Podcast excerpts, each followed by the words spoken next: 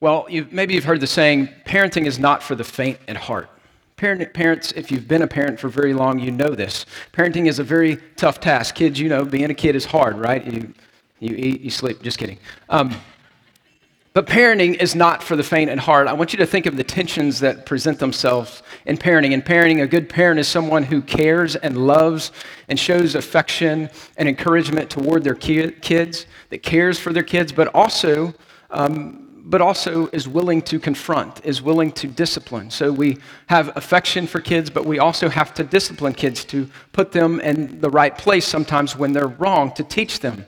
And the reality is, is that a loving parent both cares and confronts, both delights and disciplines. I mean, you can look at kids and, and see this in the life. When we don't do that, um, think about um, the parents, some other parent, right? When you see the kid that has maybe permissive parents and they run around like crazy, they have no respect for authority and they have never been told no. Um, there are consequences to that in the kid's life. They don't understand authority. Um, they uh, run. They think the answer is yes to all things, but the opposite is true as well. If a parent is just authoritarian, not authoritative, right? A parent should be authoritative, but if a parent is authoritarian, and all they hear from their parents is no, don't do this, don't do that. They may not show it, they may be buttoned up when they were little kids, but as they grow older, they will rebel. And they will likely find love and care and affection in places that they shouldn't. And so, both in your family, genuine love both cares and confronts, it delights and it disciplines. You know, the church is a family as well. And I think love works the same way in the church. Oftentimes, um, love in the church means shepherding care. It means affection. It means encouragement, but sometimes it means correction. And when that doesn't happen, the church goes astray. In today's text, this is what we're going to see. We're going to see Paul at the end of the book of Titus, which we've been in. What you're going to see him doing is both confronting some people in the church and caring for other people in the church. Turn with me to Titus chapter 3, and we're going to finish out this book in verses 9 through 15. If you think about be, being a parent and you think about both loving your kid by correcting them and loving them by caring and showing affection, sometimes we get it wrong when that happens, right? Sometimes we ought to correct when we're encouraging, and sometimes we encourage when we ought to correct. And there's great advice in, in, in, the scriptures about this, right? The scripture tells us not to provoke our kids. Um, but beyond, beyond even the scripture, there are good books, right? There are good books that we can read that help us better navigate the wisdom of parenting because it's really difficult. Um, Paul David Tripp books come to mind, right?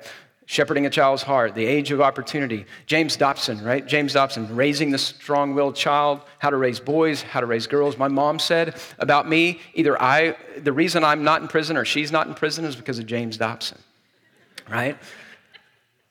So, in the church, we need wisdom as it relates to when to care and also when to confront. And we live in this weird culture the, the only unforgivable sin in the world that you and I live in is correcting someone because they have their own truth, right? Unless you're correcting somebody because they're correcting someone else. This is the air we breathe, and we often get this wrong in the church. But Paul is going to give us some great wisdom this morning about what that looks like in the church to both care for people and to correct when to do it, when not to do it, how it looks, what it looks like. So, Titus chapter 3, verses 9 through 15. You're going to see the correction first and then you're in, in, verses eh, really 9 through 11 and then you're going to see the care in verses 12 through 15 as he finishes out the book. And so let me read this passage or let me read it starting in verse 8 i'm going to give a little context. I'm going to read 8 through 11 and then we're going to talk about a couple of things and then i'm going to read verses 12 through 15 and we're going to talk about what it looks like to care. So verse 8 uh, we'll pick it up there, 3 8. The saying is trustworthy, and I want you to insist on these things, so that those who have believed in God may be careful to do what? To devote themselves to good works. You've seen this all the way through the book of Titus. These things are excellent and profitable for people. Verse 9, but, that's a contrast. Avoid foolish controversies, genealogies, dissensions, and quarrels about the law, for they are unprofitable and worthless and for a person who stirs up division, after warning him once and then twice, have nothing more to do with him, knowing that such a person is warped and sinful and is self condemned. The first thing that I would say to you this morning, your first idea in the text here this morning, is don't waste your time with foolish arguments. Don't waste your time with foolish arguments. Can I say it in today's vernacular? Say no to the spec- speculative theological clickbait. You've seen clickbait, right? You, you think you, you're, you're on your website or you're on your phone and something looks curious to you and you click it and it's just clickbait and it sends you somewhere else and it wastes your time. Say no to theological clickbait. And this is what you see in verse 9. What's going on?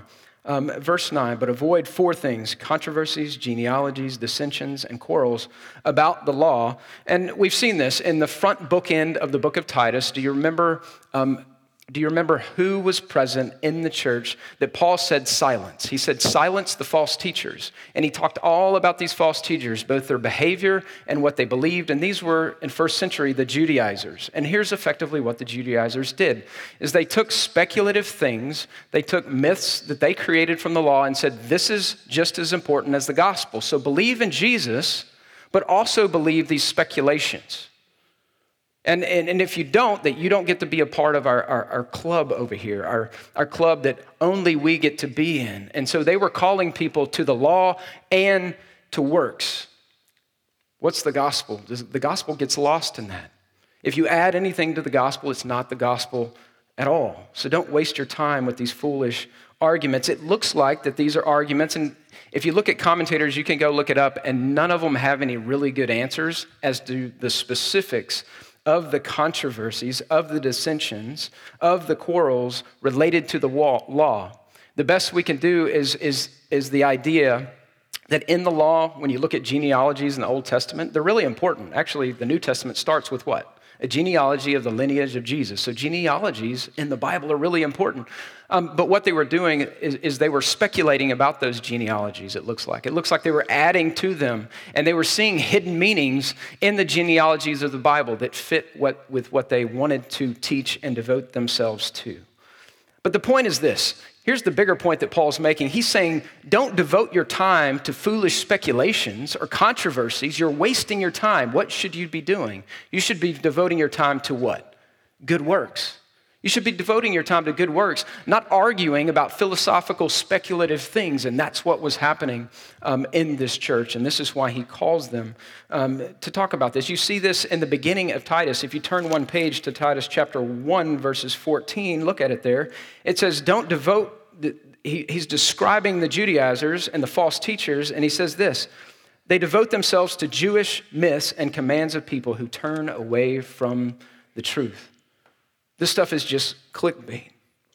So the question is that you may have in your mind right now when should I engage? This text is saying avoid foolish arguments, avoid controversies, avoid speculations. When is it appropriate for me to engage? Because there are plenty of things that we should be engaging in as it relates to conversations with people about the gospel, conversations with people about the truth. Should we just avoid all of these things or not? Um, I've never shared any of my artwork ever, um, but I'm going to share with you. So don't laugh, okay?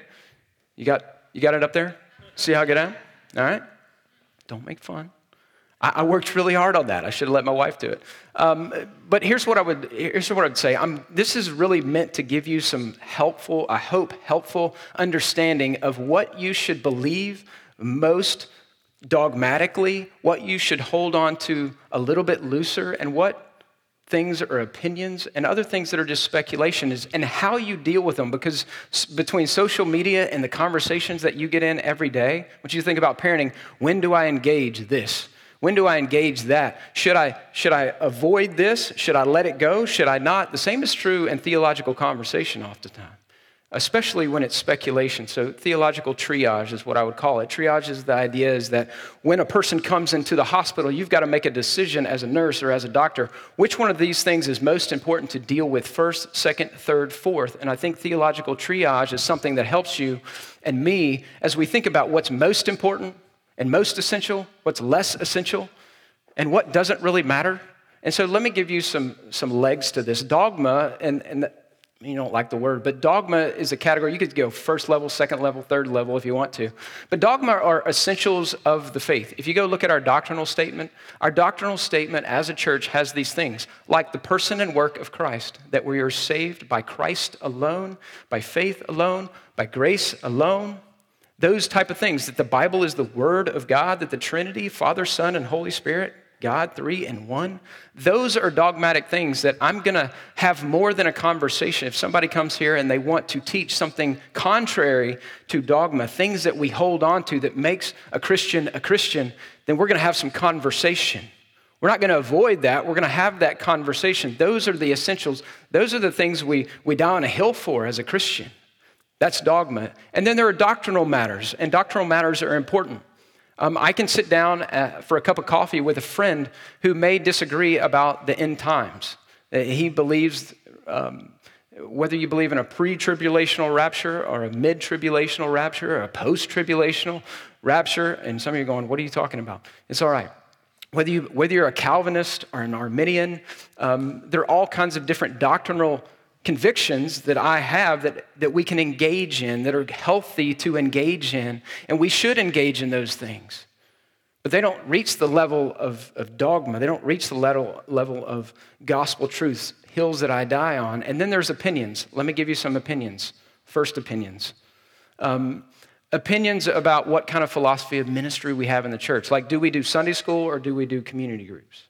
Do we sing hymns or do we sing worship songs? Do we have in a band or do we have a choir? Um, there's some theological things that we can even discuss uh, uh, related to that. Should a kid get baptized who makes a profession of faith at age seven, at age seven, or should they wait until they're 18? Right? So there's all kinds of uh, opinions that may be important that you may even have a conviction about, but look at where it's at in the circle. It's really important. We tend to do what? We tend to put everything in the first category and you know what happens when we do that? When we do that, everything's important and then nothing's important. Um, dogma is important, doctrine is important. And as this goes out, it ought to affect the way that we talk about it with other people. And then there's speculation. Like the Mayan calendar ended here. That's the kind of stuff I'm talking about. The Mayan calendar ended, so Jesus must be coming back. The Bible says that the Father only knows when Jesus is coming back, not Nostradamus, not the Mayan calendar. Those are speculations. There's speculations about that.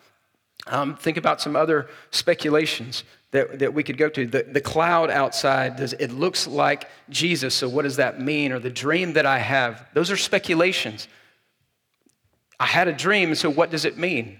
There may be something to that, but it's speculative. I don't have truth around that. Some of you are too young for this, but Omega Code, anybody? Like the numbers in the Bible and what they mean? That's speculative stuff. If demons are over zip codes or are they not? I don't know. That's speculative stuff. Okay, so, but here's what's happening. The reason I'm showing you this is to help you navigate like, where do I put what I want to argue about? You can add opinion to, uh, you, you could do all kinds of things with this, but it helps you give a category to when you're engaging with somebody on social media or in person, your friend, your family member, how far are you going to take it? Right? Speculation. Here's what's happening in the first century speculation became dogma. That's what's happening in this text. That's what's happening in Crete. All these speculations from the Judaizers are becoming gospel truth. They're not gospel truth. So that's what Paul is dealing with here. So here are a few questions. When you think about engagement and, and interaction around any of those things, especially speculation, um, you've got to ask yourself some questions. Hopefully, this is helpful. This is really practical. Who am I talking to? Am I talking to the one who's um, promoting this speculation, or am I talking to someone oftentimes who's heard it from the one promoting it and is asking you, What do you think about it? Those are two different conversations. If it's the person who just wants to argue and promoting it, I'm going to avoid it. But if it's somebody who's a friend of mine, like I got a text about two months ago from a former student asking me about the Mayan calendar, I was able to say to him, I didn't avoid that. I said, hey, brother, um, that's speculation. Um, Jesus said that there are signs of when he would come back, but he's not, God's not given us a date, and even Jesus doesn't know, so don't speculate. So you should engage that.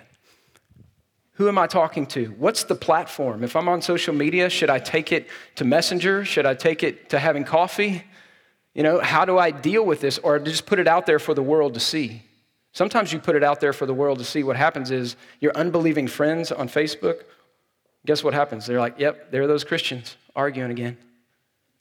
Think about the platform in which it comes. What theological triage category is it coming in? Those are helpful. Um, does the person just want to argue? Do I just want to argue? Sometimes, right? And, and is there any good end result that this might have? This text says that speculation is worthless. It wastes your time. You could be doing other things that are for the kingdom that are better.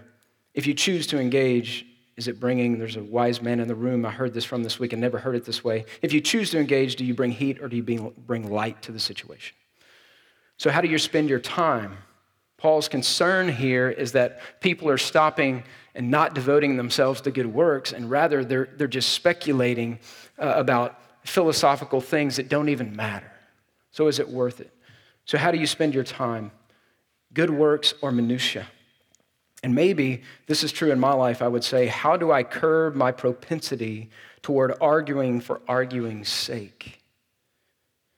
How can triaging and categorizing this help when I engage is it worthwhile? Is it profitable? Man, I want to be a church that's committed to being gospel and deed centric.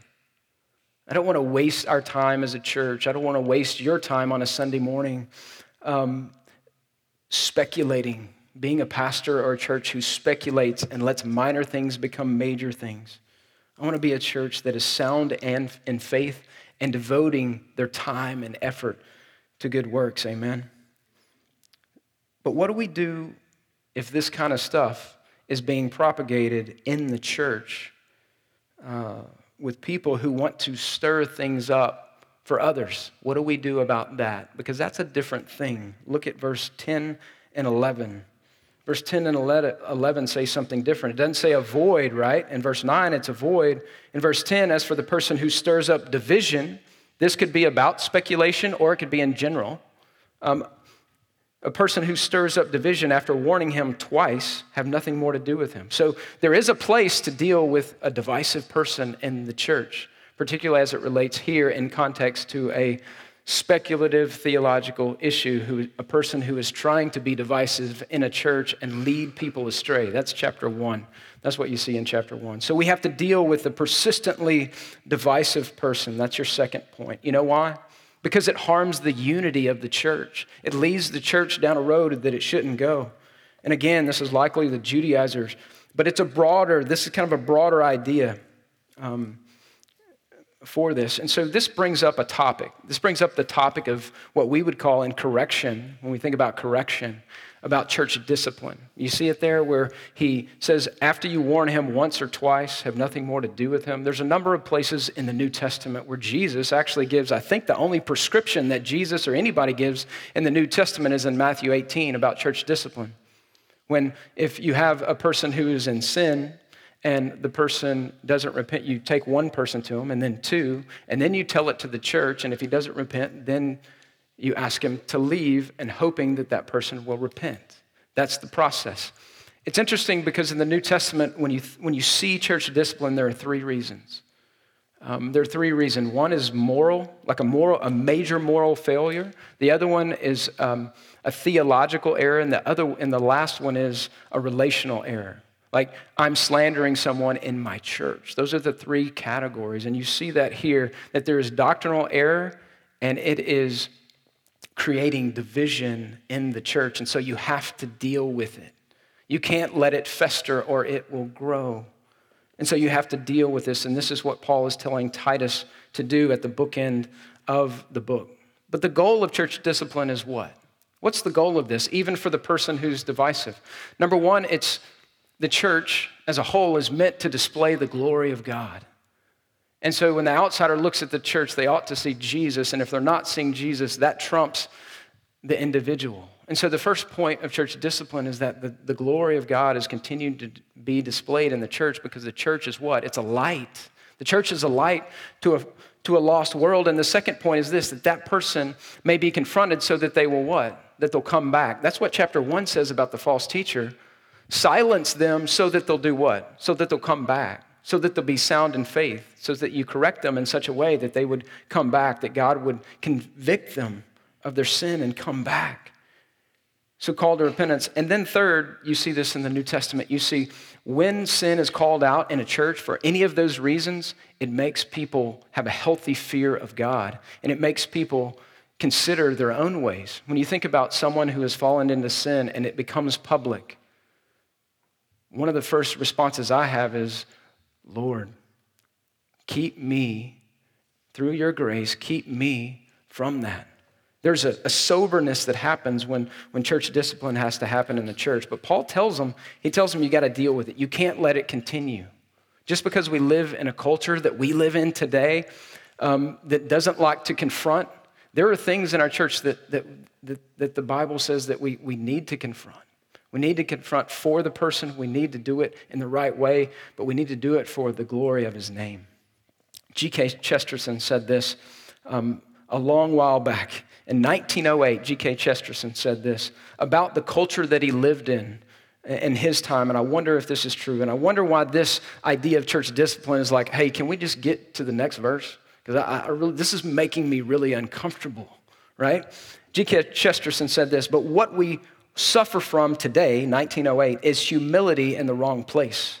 Modesty has settled upon the organ of conviction, meaning we're modest about truth where it was never meant to be. A man was meant to be doubtful about himself, not about truth. Doubtful about himself, but undoubting about the truth. This has been exactly reversed. That was 1908. I wonder what GK would say today, right? That, yes, it's important for us to show grace and truth. It's important the way in which we go about correcting, just like it's important in our family with our children. It's super important in the way that this happens. The Bible talks about that all the way through, but we get very nervous about this. But we've got the, our humility in the wrong place. The truth of God is eternal. We ought to be confident in it. We ought not beat people over the head with it. Ought to be compassionate and kind and share the gospel with people who don't believe in that way. But we can still hold on and maintain truth. Don't throw the baby out with the bathwater, right? This is the idea. So we've seen two forms of correction. One is really avoiding, avoiding silly controversies that waste our time, and the other one is to really reject the divisive person. But what does shepherding care look like? Glad we're here. Verse 12. All right. Verse 12, 12 through 15. What does shepherding care look like in the church? What does caring for the people in the church look like? Look at verse 12. When I send Artemas and Tychicus to you, do your best to come to me in Nicopolis. You guys want to read this? I, I worked on those words this week. This is not easy stuff. For I've decided to spend the winter there. Do your best to, to speed Zenas the lawyer. Brent, you're in luck. There are lawyer Christians in the Bible. Uh, and. You knew I was going there. To speed Zenas the lawyer and Apollos on their way. See to it that they lack nothing. And let our people learn to devote themselves to what? Here it is again good works so as to help cases of urgent need and not to be unfruitful. All who are with me send greetings to you. Greet those who love us in the faith. Grace be with you all. So, this is an interesting text. I want you to look particularly at verse 13 and 14. We'll come back to verse 12, but I want you to look at something in verse 13 and 14. What does care look like in the church? Do your best to speed Zenas the lawyer and Apollos. Remember who Apollos is from the book of Acts? He was the dude um, that had come to faith and he was sharing. Um, he was sharing about the truth, and Priscilla and Aquila had to take him to the side and say, Hey, you don't know a lot yet, and there's a few things that you didn't get right, but I'm glad that you're doing it. And they taught him closer and more the way. I would love to know that conversation. Like, what exactly did he say that was wrong? Ever been there as a new believer where you have zeal but you don't have knowledge yet and you're passionate about Jesus, and you got a brother or a sister who takes you to the side and says, Here, let me show you closer the way. But here's the neat thing about Apollos Apollos was a faithful servant, and he was a great orator of the Word of God. He was a great teacher of the Word of God, so much so that in 1 Corinthians chapter 3, what do you see? There was divisions in the church because people were following Paul and other people were following Apollos. So he had some cred. Like Apollos had a following. He had people who looked at him and said, This is a faithful man of God. Here's what I think's happening here. I think Apollos, and there's different takes on this, but I think Apollos and Zenas have been, at least for a time, they've been in Crete.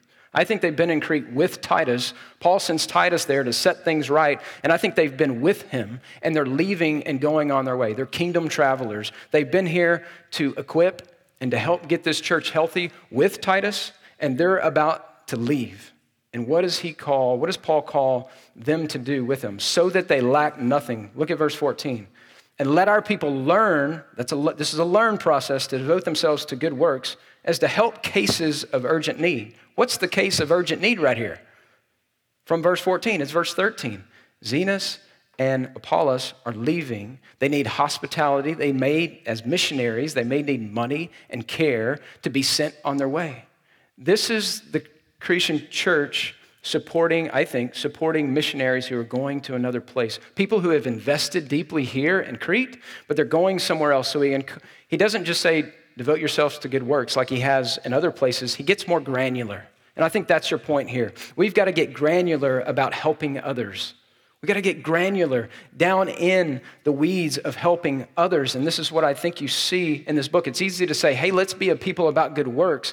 But Paul says here, no, be a people about good works who meet urgent needs. The urgent need in the church there was that Zenas and Apollos were leaving and going on further missionary journey, and they needed to send them out. They needed to be hospitable. They needed to give them funds and money and resources to go do missionary work. People who had been faithful there. And so we got to get granular about helping others in the household of faith first. That's what the Bible says. When we talk about good deeds and helping people and caring for people, the first place is the household of faith. So we help people here first, and then we help everyone else. And by the way, Often we use that, right, to say, hey, we're not going to help anybody else. We're just going to help and be benevolent to people in the church. It's both. But we start in the household of faith, and that's what you see in this passage. You know, um, there's a lot of ways to do this. Uh, we've only been here a few months, um, but you guys have done that for us. Um, many of you know that Melly's dad has cancer, and um, she's been going back and forth to Seguin. If you don't know that, please pray for him. Um, but a couple weeks ago, a guy grabbed a, um, a Yeti and he had a cooler full of food for me because I don't, I'm not a very good cook. Imagine that. And um, so when Melanie's out of town, then there's food for me to give the kids when, in the morning, at night. And that's a beautiful picture of being intentional about meeting needs. I don't know about urgent needs, but meeting needs, right? I want you to meet my friend George. I got a picture of George. We got a picture of in the back there. Ah, I don't. Oh, sorry. I'm looking here. He's here. This is George. George, uh, is Paul Benitez here? Where's Paul? Paul, uh, George is like the Paul of, of the church I was in at first. He, he is full of life, he loves people, and he is a man of good works. Uh, he owns a, a, restaurant downtown called Tejas Grill. And um, he was a faithful brother at the first church. I had three of his, all three of his kids in my youth group. Uh, he wouldn't let uh, the church hardly ever, and it's a decent sized church, pay for food. He would donate food. He would do all kinds of things for our youth group and our kids. Um, he served at church at the park downtown, uh, and nobody really even knew he served almost every Saturday for 10, 15 years down there. He was the guy that would give you his shirt off his back. He and I almost died in a, in a, in a, in a car together. He, he's also the guy that he did life to the full. He liked horsepower. And so at his daughter's graduation, William was like not even born yet, or maybe a couple months old. And um, he had an old 69 Camaro, and we almost died in it. We hit a, almost hit a house, and uh, he went to the hospital. So this guy was full of life and full of good works. Um, and um, last week, he had a brain aneurysm, age 65. And I remember um, driving up to the church, and we were kind of going to hit the memorial service right on time. And I said, We're not going to be able to park in the parking lot. There's no way we're going to be able to park in the parking lot. We parked way down the street. We walked in, and his three kids um, got up. I don't know how they did it. They got up and shared more about their dad his two daughters got up and said, The reason I never questioned the love of the Father for me is because my dad loved me. He told me I was beautiful. He served me. He cared for me. He said, even as a grown up who's married and has kids, both of his daughters live in Houston, he would bring food to us once a week for the week. He would take my grand, his grandkids to Costco and make Costco runs every week. Not like every so every week. This guy loved taking initiative. He was granular with his good works, and he used food and, and how fun he was to do it. So figure out in your own life what does that look like to give your life away, to get after it as it relates to helping others and caring for others? What urgent needs can we be meeting? Missionaries, um, somebody in the hospital, um, somebody who's sick. What urgent needs? A mom, we got a lot of babies around here. Um, we have like maternity leave for C3 kids because we have so many little ones around here. How can we help those moms and dads, right? How can we help them? We got to be intentional. We want to be intentional about good works, both inside and outside the church.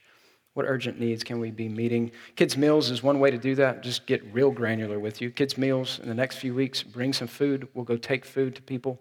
And it's my heart that as we move forward into a new year, that, that this is a regular thing that we're doing, whether it's kids' meals or whether it's supporting Feed, Teach, Hope, um, or being an active participant in our community as well as far away.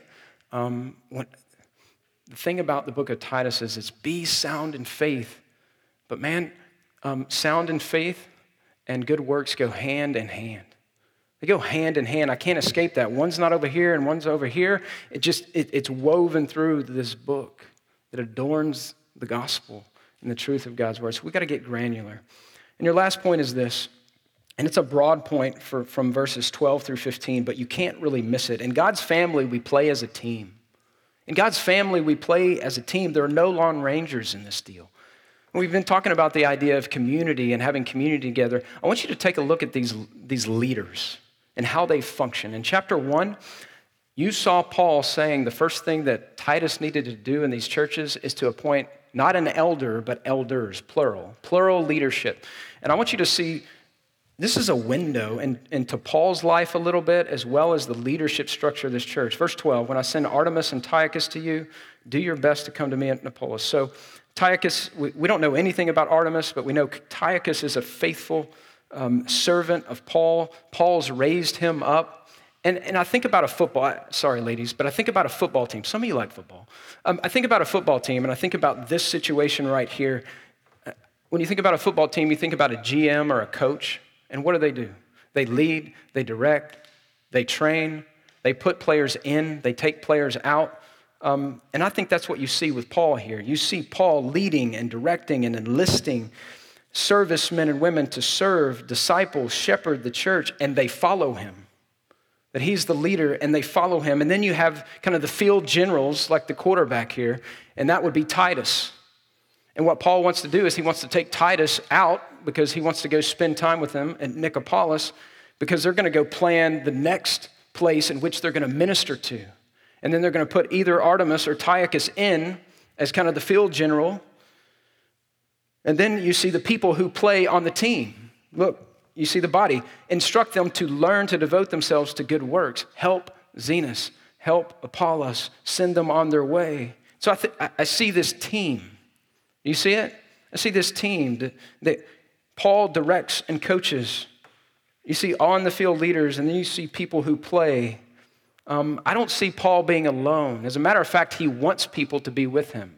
Here, if you look at all the other places where you get a window into the life of Paul, he's not the CEO that's at the top that's lonely.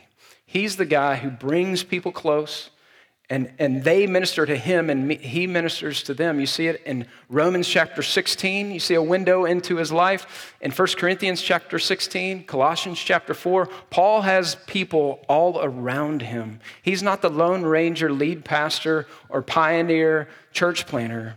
He is with a team, and they were ministering to him, and he is ministering to them. I mean, if he had an evaluation as a CEO, it might be seen as weakness because he says, I need Titus. I need him. But this is what you see in the church. You see a plural leadership, you see plural leadership teams. You don't see any lone rangers here. When I think of that, I, I, I think of a guy named Mark Dever. Maybe you've heard that name before. I went on a weekender a couple about eight years ago to Capitol Hill Baptist Church in D.C., and Mark Dever's pretty well known uh, together for the gospel. And um, I just thought, okay, this is Mark Dever. Like, am I going to get him to sign the book, one of, one of the nine Marks book that I have? And it was really cool because what you saw, you saw him, a window into his life. He brought younger men in to evaluate his sermon, and he let them just roast him. And he learned from it. He was taking notes. And you watched him on a Saturday night before a Sunday morning, before he was going to preach the next morning. You saw him on his porch with three or four guys, younger guys, talking to them and say, Hey, how, should, how do you think I should um, illustrate this point? Or is that point clear? And you're watching that and you're thinking, man, that's a beautiful picture of what it looks like to be on a team with a leader who's leading and directing but he's opened his life up. That's how you have longevity as a church. That's how you have longevity in leadership. And whether it's um, the lead pastor needing that, or whether it's the people of the church on ministry teams, community group leaders, whatever we're doing, we need one another. We need to do ministry together. This is how Jesus did it. He did it with 12 guys, and he's Jesus, and he sent them out one by one, two by two, right?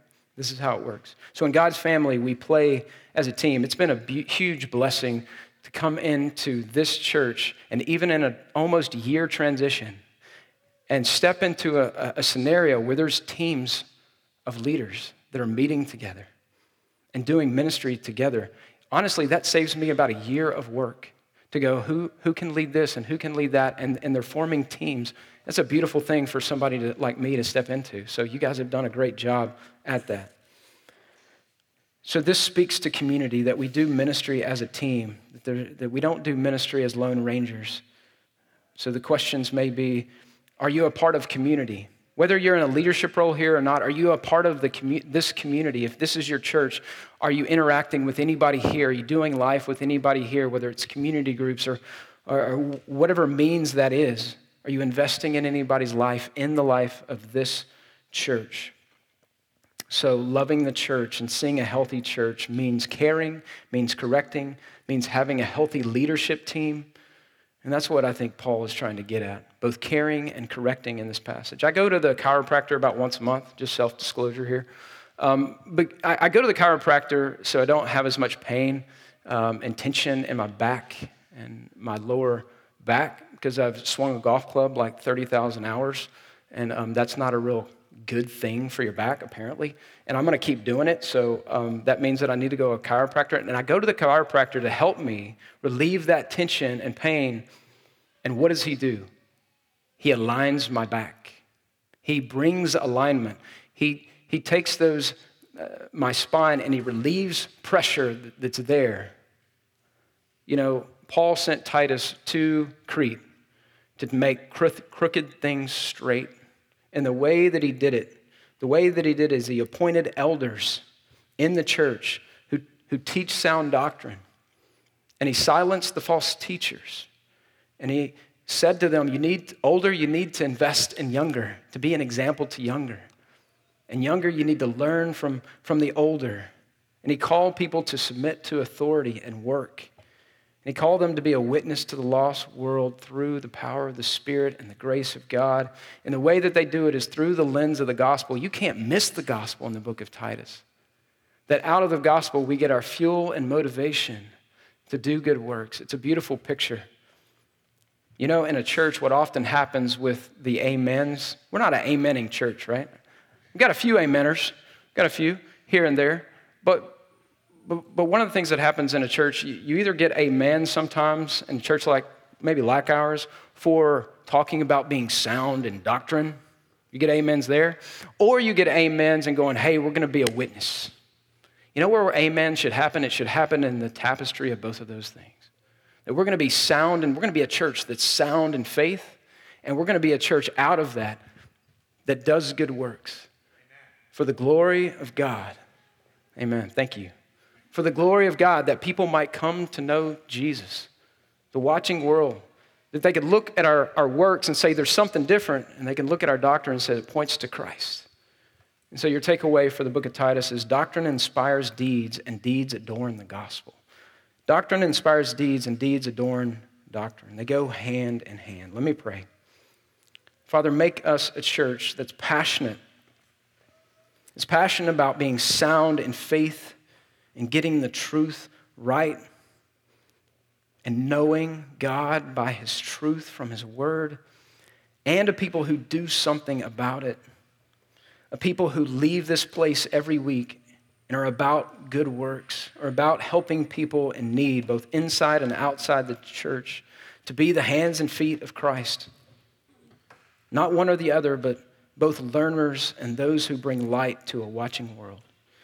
But Father, we know that we can't do that without your grace your grace that has saved us, your grace that has transformed us, your grace that continues to train us and renew us. And so we ask that you continue to do a work in our hearts to, to train us in your grace. In Jesus' name, amen.